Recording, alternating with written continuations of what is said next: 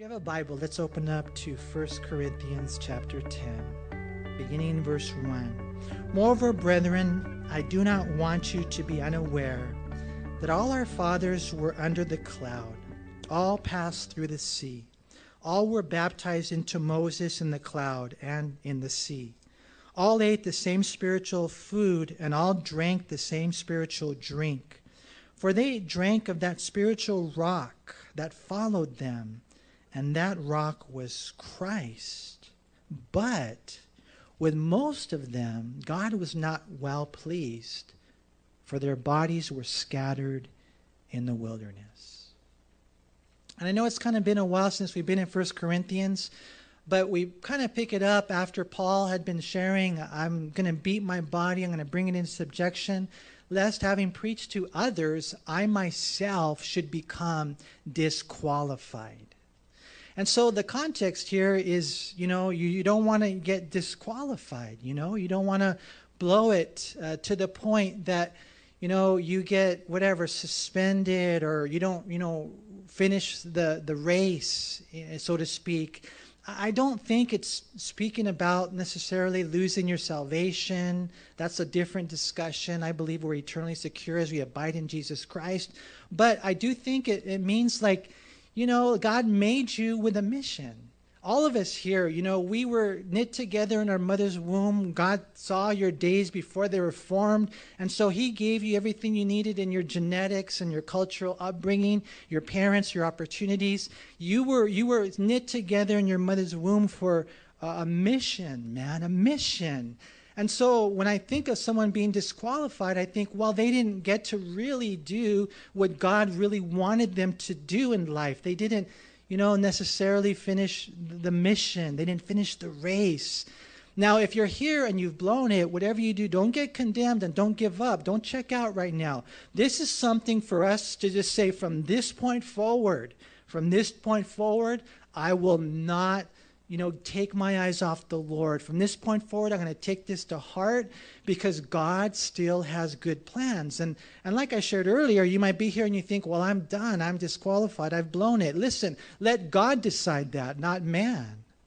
All we can do is today, today, let God change our lives with His Word. And just say, today, from this point forward, I, I'm going to I'm going to love God. I'm going to love Him. I'm going to put him first. I'm not going to mess around. I'm not going to play games. It's not about a religion, you know? It's a it's a personal relationship in which I know I have a mission. I have a mission in my family. I want to take care of my wife and my kids. I have a mission in the flock. I have gifts that I've been given, talents and opportunities that God has placed in my heart. And so, you know, you don't want to be disqualified. And so the whole context here, Paul is going to say you need to be careful because these guys, they experience these amazing things, amazing things, and we're going to talk about it, how they, you know, had the clouds, the kind of glory of God guide them and guard them and show them his glory, and how they passed through the Red Sea, and how they were fed manna from heaven, and how they were given water from the rock, and how they identified, they were baptized into the baptism of Moses. Amazing things, but with most of them, God was not well pleased. Their bodies were scattered in the wilderness. So here's what's going on in the church today. Most of the church, most of the church, they don't really love the Lord. God's not really first in their life. If you think about it, huh? There is a remnant. I want to be part of the remnant. You don't want to just play church. You don't want to be most of the church. You want to be that remnant. And who knows, maybe they'll grow. Maybe one day there'll be more. But but really, when you look at it, you know, what we find is that, Lord, there's even a narrow path in the narrow path. And so, Lord, this is an example. I don't want to be disqualified. And it's been hitting me lately. I even I don't want to use the word haunt, but it's been hitting me hard lately. Manny, be careful. Manny, get right. Manny, because if not, you can be disqualified. You know, and God had this ministry for me, and God had this mission for me, and and I don't end up following through. So that's what this is. This is a warning. Paul said, notice in nine, chapter 9, verse 27, I, I discipline my body, I bring it into subjection, lest when I have preached to others, I myself should become disqualified. And so he goes on and he talks about the things that, you know, he wants them to know. I, I do not want you to be unaware, he says in chapter 10, verse 1, brethren, that all our fathers were under the cloud and they all passed through the sea, and they all, and he goes on and he lists these five things that they all experienced. But with most of them, God was not well pleased. And their bodies were scattered in the wilderness. Now, the Greek word translated scattered is where we get our word catastrophe. Their lives were a catastrophe. I had so much more for them, so much more. But they decided to put, you know, their, their lives in front of me. You know, and so it can happen to us like that, you guys. I mean, are, are we really, you know, praying the way we should? Are we in the Word the way we should? Are we loving the Lord? Are we serving Him? Is He really number one in our life? You know, I was thinking about um, how athletes get disqualified, and I don't know if recently you guys heard about that football player who was suspended. His name is Myles Garrett. Uh, he was suspended indefinitely for hitting the quarterback with his own helmet. Do any of you guys see the highlight on that? You guys keep replaying it, huh? You got to be careful with that. So, I mean, you know, here's what happened. And, I, and I, it was the end of the game. And, you know, it's competitive. You know, you're passionate. You know, and uh, I don't know, he tackles them. Who knows? Maybe the guy said a word to him. I don't know for sure. Maybe somebody shoved him or whatever. But just the, the emotions, the emotions start just kind of flaring up you know, and he's got whatever. He has, happens to grab hold of the the helmet. Who knows? Maybe he took it off by accident. I don't know. Maybe it was just some instinct, you know, but just things just start happening. And then now what are you going to do with it? You know, and now it's just boom. You know, because the sin nature, the depravity that we have, it's just like that. Boom, it happens. happened to Moses. And you're and, and the promised land is not there anymore. You know, this guy, he got suspended indefinitely. Who knows if he will ever play football again? He worked hard, yes, to get where he was, but he was also gifted to get where he was. But now he can't do what he was gifted to do or called to do anymore. Why? He was disqualified. You know, he loses $1.4 million, 40%, a little over 40% of his season salary. I'm sure he had a budget, you know, where he was going to get it all in, but now he loses it. Why? he was disqualified. And we have to learn this lesson we're here. We're going to see at the end of the day, Paul says, uh, you need to take heed if you think you stand, lest you fall. And so notice what we see right here how, how God, good beginnings don't necessarily guarantee good endings. And just because we are privileged to see miracles doesn't mean that it's all going to turn out, you know, fine and dandy he gives five things that the uh, Jewish believers experienced, and they're related also to what Christians experienced. What we see, number one, is they were all under the cloud. Moreover, brethren, I do not want you to be unaware that all our fathers were under the cloud. Now, the Corinthians were not Jews, and so not spiritual fathers, I mean, not biological fathers, but it is spiritual fathers. We're all descendants in that sense of Abraham. That's why we sing that song, Father Abraham had many sons. You guys remember that song? If you don't know the song, go to children's ministry afterwards. They'll teach it to you, right? So, uh, know, their fathers, the Corinthians, they're your, they're your ancestors. They're our patriarchs. We're, you know, he says, I don't want you to be unaware that all our fathers were under the cloud. Now, the cloud, it speaks of God's glory. As a matter of fact, when Lucifer fell in heaven in Isaiah 14, verse 14, he said, I will ascend above the heights of the clouds. I will be like the Most High. And so, even in heaven, even in heaven, when Lucifer looked up at the throne, he saw the clouds. The clouds clearly, when you read the Bible, speak of the Shekinah glory of God. And so when God led the people, he set them free out of Egypt, something so amazing in and of itself. But when he set them free, he, he led them with a cloud. It says in Exodus 13, verse 21 and 22, and the Lord went before them by day in a pillar of cloud to lead them the way, and by night in a pillar of fire to give them light so as to go by day and night. He did not take away the pillar of cloud by day or the pillar of fire by night from before the people. And so the cloud, God, Shekinah, glory of God, personally guided them. And not only guided them, but guarded them. We read in Exodus 14, 19 through 20, and the angel of God who went before the camp of Israel moved and went behind them, and the pillar of cloud went from before them and stood behind them. So it came between the camp of the Egyptians and the camp of Israel. Thus it was a cloud and darkness to the one, and it gave light by night to the other, so that the one did not come near the other all that night. And so think about that for a second. Here's a cloud, and I don't know about you guys, aren't the clouds beautiful? When you look up at the clouds and they're so poofy, and then the blue sky right there and the clouds, this is glorious, right? So now you got a cloud it's down here. Think about it. The cloud is guiding you. The cloud is guarding you because when the, Israel came out of Egypt, they came. God led them to this funny place, the Red Sea. You got mountains on both sides, and now you got the Egyptian army behind you, right?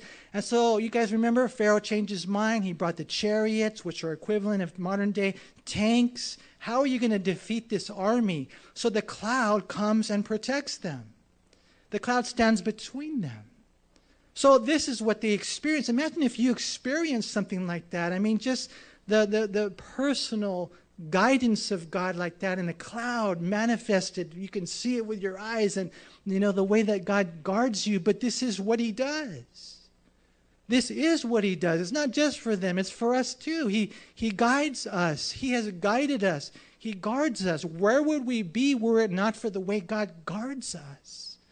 It's His glory. He says right here, you know, I, I, you guys need to know this about the Jews there when they came out of uh, Egypt that they were they were under the cloud. And then second thing he says is they all passed through the sea.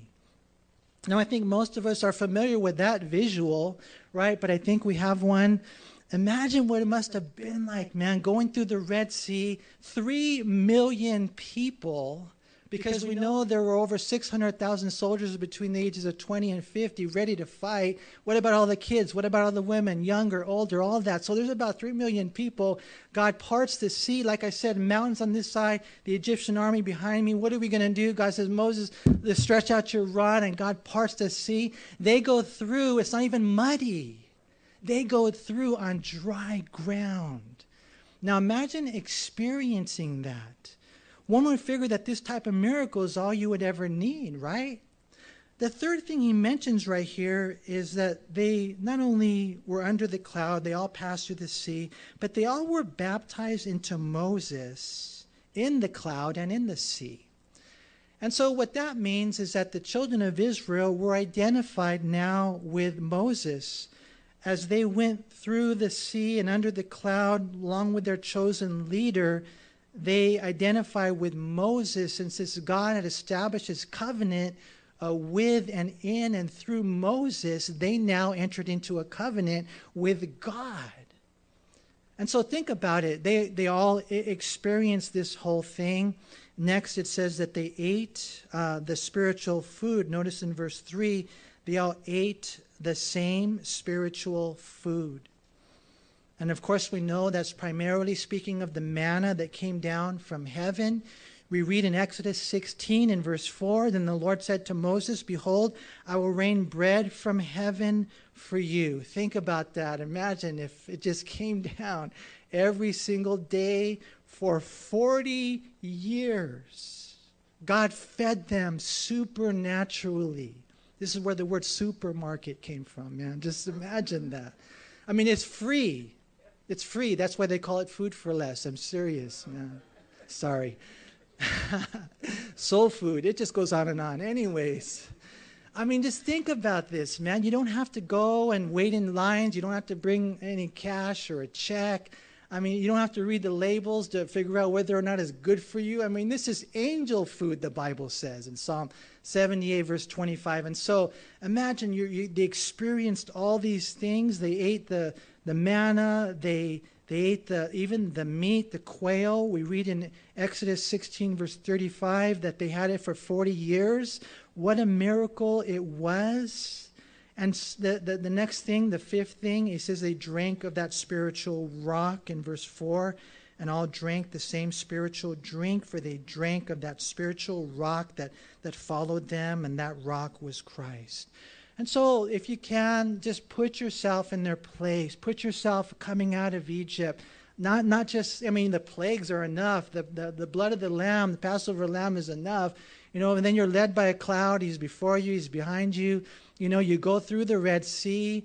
Uh, you know, you get the, the bread from heaven every single day. It was like probably like a little pancake. It tastes really good. It was good for you. I mean, you know, you're drinking of the water because remember, they didn't have, you know, the Arrowhead or 7 Eleven to get a Slurpee. So, boom, you know, God said to just speak to the rock.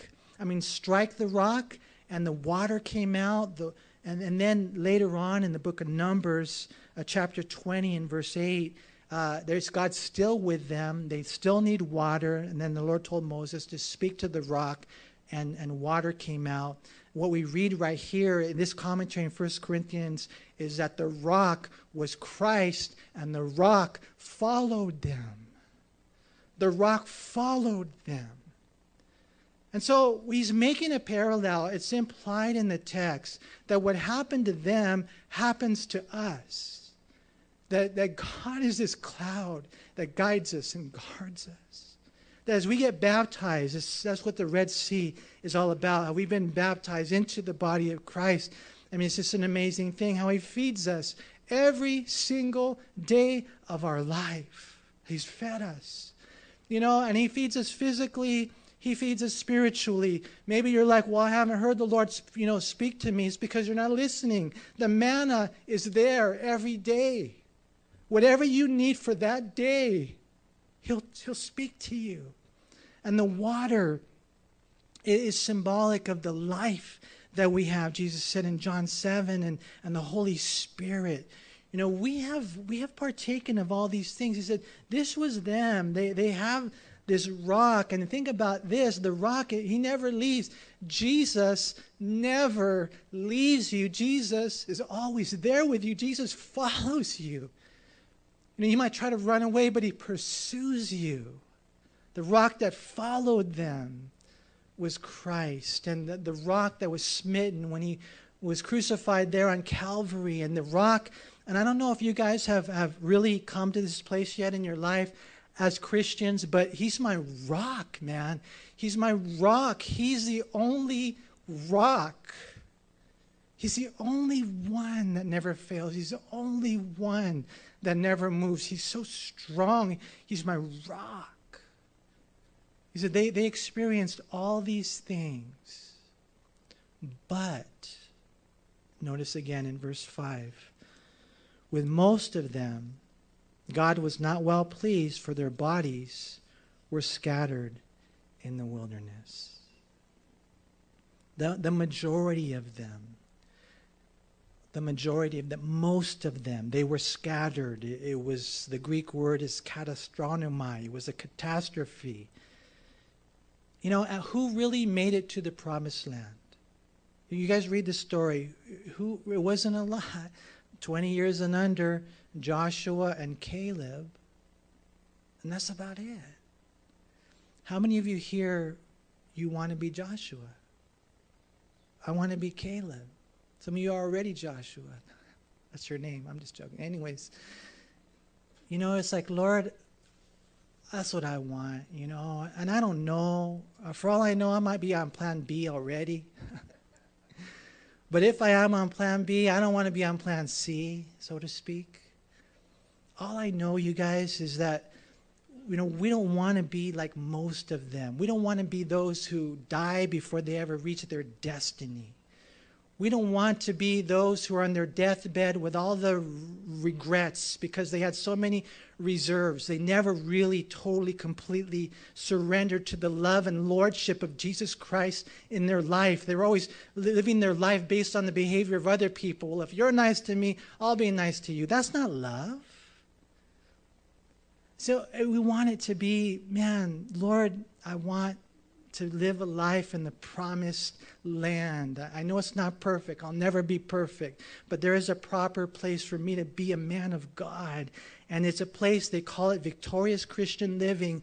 When you cross through the Jordan and you're baptized with the Holy Spirit, every day, you need it all the time.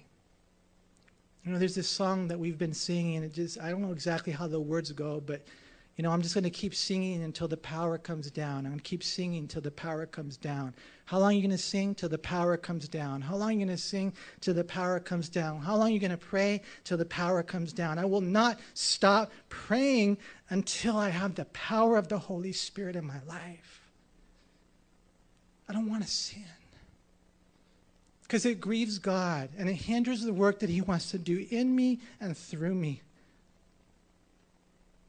And that's what he's saying, right? You don't want to be one of those who were scattered. Most of them, unfortunately, most, and I don't want to sound like some elitist or something, or like I'm better than anyone else, because I know I'm not. But I know who God is, and I know what He wants to do in me. I know what He wants to do in me.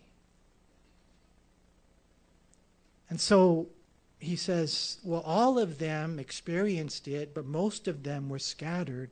And then he goes on to give some specifics, which I think are, are helpful for us to read. Notice in verse 6 now, these things became our examples to the intent that we should not lust after evil things as they also lusted. And so he's, he gave five privileges, five things that they experienced that were so amazing, and now he's going to give five failures. What ended up happening? Well, he says this is what they did, and so we have to make sure that we don't do it as well because this was written not just for information, but for transformation. This is writ, written not so you would just know the history of it, but it would change your history. You don't have to continue to be if you're here and it's been failure and you've been knocking your head against the wall and you're just you know, you're walking in the flesh, and you don't have to be that way. Today can be a turning point for you. This happened to them as examples to us that we shouldn't do what they did. One thing is they they lusted after evil things, and it speaks of those overwhelming sensual desires, those animal appetites that we have. Now, the interesting thing in Numbers chapter 11 and verse 4, it says, "Now the mixed multitude who were among them yielded to intense craving." So the children of Israel also wept again and said, Who will give us meat to eat? So there was the, they were hanging out with the wrong people. The mixed multitude was amongst them. Unfortunately, it influenced them. And next thing you know, they wanted something that was contrary to the will of God. They wanted to go back to Egypt so they can have the, you know, filet mignon, so they can have the watermelon, the leeks, the onion, the garlic, it says. They forgot about their bad breath and they forgot about their bitter bondage. You know, and it's just food. You're like, well, it's just food. What's the big deal? The big deal is this that we have to bring our animal appetites under control. And if food is the problem, like Esau, who sold his birthright for some menudo, whatever it was, the red stew, some people do that because they just cannot control the animal appetites. It was wrong for them because it was out of the will of God. And that's all you got to know in your life. You're not, well, it's gray area. Well, you know, that's not sin. Is, is it the will of God? Don't go against the will of God. That's all. Uh, so you just you learn to say no to self. The very first thing Jesus taught us, if anyone really wants to come after me and follow me, let him deny himself. Take up his cross and follow me. And that's what I want to do. So you have to check inside, like the lust, are they there? If there's any lust that's there, don't let any lust linger. You weed out all the wickedness. So you check, it starts from the inside. The, the next thing he mentions, he says, and do not become, in verse 7, idolaters, as were some of them. As it is written, the people sat down to eat and drink, and they, and they rose up to play. And this is over in Exodus 32 and verse 6. Then they rose early on the next day, offered burnt offerings, and brought peace offerings. And the people sat down to eat and drink and, and rose up to play. That was the time where they were impatient with Moses because up in there, the mountain for 40 days, they didn't know what happened to him. So, you know, Aaron, unfortunately, threw in the gold and he fashioned these golden calves and they worshiped them and they fell into sin. And again, it's just real, really practical, very, very relevant, very, very simple. Is there anyone or anything that you have put before God? If there is, then we're idolaters. You know, I don't bow down to the saint, you know, the statue anymore. Yeah, but you got friends that you put before God or people. That's the same thing. You know, so so be careful that we don't become idolaters. Nothing comes before God. No rival thrones. You know, the Lord said you got to hate, you know, mother, father, spouses, children. You're like, no, I love them. What I'm trying to say, the Lord says, is that there's no, you know, rivalry here. I'm just so number one. You know, we, we check our heart for lust. We check our heart for idolatry. The next thing is a little bit more obvious. It says, uh, nor, in verse 8, let us commit sexual immorality, as some of them did. And in one day, 23,000 fell. You know, the Greek word is where we get our word pornography.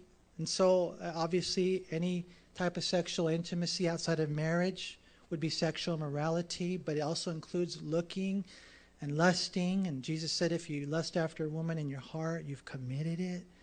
You've committed adultery. So we just, we, I'm guys, something that we guys will probably always deal with.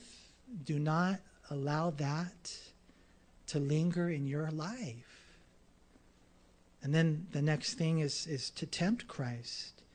He says in verse 9, Nor let us tempt Christ, as some of them also tempted and were destroyed by serpents. And that's over in Exodus 17 and verse 2. Therefore the people contended with Moses and said, Give us water that we may drink. So Moses said to them, Why do you contend with me? Why do you tempt the Lord? And we see the same thing in Exodus 17 and verse 7 and Numbers 21, verses 4 through 6. And that's when, you know, you push it so hard that you dare God to discipline you. You know, the Greek word is in reference to proving or putting someone to the test, and sinners are said to tempt God by refusing to believe Him or His word until He has manifested His power. Like, I'm going to keep sinning, I'm going to keep sinning, I'm going to keep sinning until I get in trouble, until I get arrested, until, you know, my wife finds out, until the leadership in the church finds out, until, you know, I get arrested. And that's daring God to discipline. You know, the last thing he mentions right here is, is kind of interesting because we're looking at the list and we're like, well, thank God I'm not guilty of any of those things. I'm not really a bad person. But notice what he says next in verse 10 nor complain as some of them also complained and were destroyed by the destroyer. How many of you here complain? How many of you here lie? No, I'm just joking. you just lied about the fact that you don't complain. Complaining, yeah, you know, we actually have recorded in the scriptures six times where the people complained against Moses and Aaron, and in the process, what they did is they complained against God right? Exodus 16, verse 2 the whole congregation of the children of Israel complained against Moses and Aaron in the wilderness. You know, sometimes it was out in the open, sometimes there's more low key murmuring in their tents. But the Lord hears all those complaints. And the Lord who hears every idle word, Matthew 12 36 says, one day will deal with all of them accordingly. And so, you know, we we don't complain. We we we give thanks to God in everything. If something needs to be addressed, then we address it in the proper avenues. As a matter of fact, if you've got something or a struggle, then what you do, you, you pray about it, right? One person said if Christians spent as much time praying as they did complaining, they would eventually have nothing to complain about. And so you take it to the Lord in honest, genuine prayer. And then from there, if He wants to do anything else, then you know you're just obedient to him. But so many times we forget God is able to work all things together for good, and God is in control of everything. And if he wants to move things around, he can do it in the snap of his finger, right? Just in the thought that he has as he sits on the throne. And so we don't have to complain about anything. We just have to see things from his perspective. One person said, Some people are always complaining that roses have thorns. I am thankful that thorns have roses and all the difficulties that you go through in life. Woe is me, woe is me. Let me tell you something pity parties are not productive. You go to the Lord and you praise Him. There is a rose here. There is something here that you're going to do. We don't complain. All this takes us out of our mission. Our mission. I don't want to be disqualified, God. And so he gives some specifics here. Of course, there's anything here. The Holy Spirit might be putting his finger on something that he wants you to change, to start doing, to stop doing. Listen to the voice of the Holy Spirit. One thing I've learned in life, generally speaking, is that the Holy Spirit will start remodeling our house one room at a time. Right now, he's working on the kitchen, right? He's teaching you how to cook. I'm just joking. Right now, he's working on different. And then once you, you know, it's kind of like, okay, Lord, I've surrendered that to you. Then usually there'll be something else that'll pop up. But you have to be following him. And as you go through these things, what ends up happening is God brings us to this place where we can actually. I think Paul is a good example of an individual who finished his race. And that's the typology of a Christian. And that's what we want to be able to do. Like I was talking to Grandpa George, the, you know, it was two days before he died. You know, he had finished well his race. You know, I don't know if I told you guys or not, but when I would go on missions trips, he was he would really, really be concerned about me. You know, and not that many people are, I, I, think. You know, he would be like, oh, you're going to get hurt or be careful over there. They're going to get you. I'm going to pray for you. Oh, cool. Okay, if it makes you pray for me, then that's cool, right? I mean, that was his ministry. He couldn't get out. He couldn't do a lot of things, but he could pray. And you can talk to Craig, and that was one of the things. Grandpa George was always reading his Bible. He was always praying, right? Whatever the mission is. They're all different. We all have different platforms. God has you in much different places than He has me, but He has you there to shine and to share. You know, and so we want to finish. You know, as we go through these things, notice how he concludes in verse 11. Now, all these things happened to them as examples, and they were written for our admonition or warning for us, upon whom the ends of the ages have come. Therefore, here's the conclusion let him who thinks he stands take heed lest he fall. No temptation has overtaken you except such as is common to men, but God is faithful, who will not allow you to be tempted beyond which you are able, but with the temptation will also make the way of escape that you may be able to bear it. And so here's how we close, okay? Your behavior depends on your belief. Your behavior depends on your belief. Do you believe that you are vulnerable? Or do you here you're thinking, well, it could never happen to me. I'll, I'll always stand. I'm good. I'm a pastor. No, he says, listen, take heed if you think you stand, because then you move up to the front of the line, then you're more vulnerable. They say that an unguarded strength is the greater weakness. So we have to believe this. I and I, and I like I said, it was just it was coming to me. Lord, I don't want to drag your name through the mud. Lord, I, I need to, to be what you want me to be. I need to continue to grow. I don't want to be disqualified. And so we believe I'm vulnerable. And so I, I take heed. But then, verse 13, we believe, we believe, we believe God is faithful. We believe that that there will never be a temptation that comes my way that other people haven't fought through and experienced the same things, that there will never be a temptation that I can't have victory over. Never. No drug, no demon, no drinking, no sex, no anger, nothing, no bitterness, no hatred, no prayerlessness. There will never be a temptation that God can't give me the victory over. Why? Because He is faithful, not me. And when I tap into His faithfulness, I can love my wife as Christ loved the church and died for her. When I tap into His faithfulness, when I want to strip off that guy's helmet and hit him over the head, I don't. Why? Because God is faithful. A lot of times, what happens is rather than looking for the way out, the way of escape, we're looking for the way in. You guys, sin against God. Don't put up with it. It separates you, Isaiah 59 1 and 2 says, from God. I know we'll never be perfect. I know we won't. But there is a proper life that God has called us to. And, and when I think, one last thing before we leave, when I think of the way out, the way out, who do you guys think of? Jesus, huh? Jesus is the way out.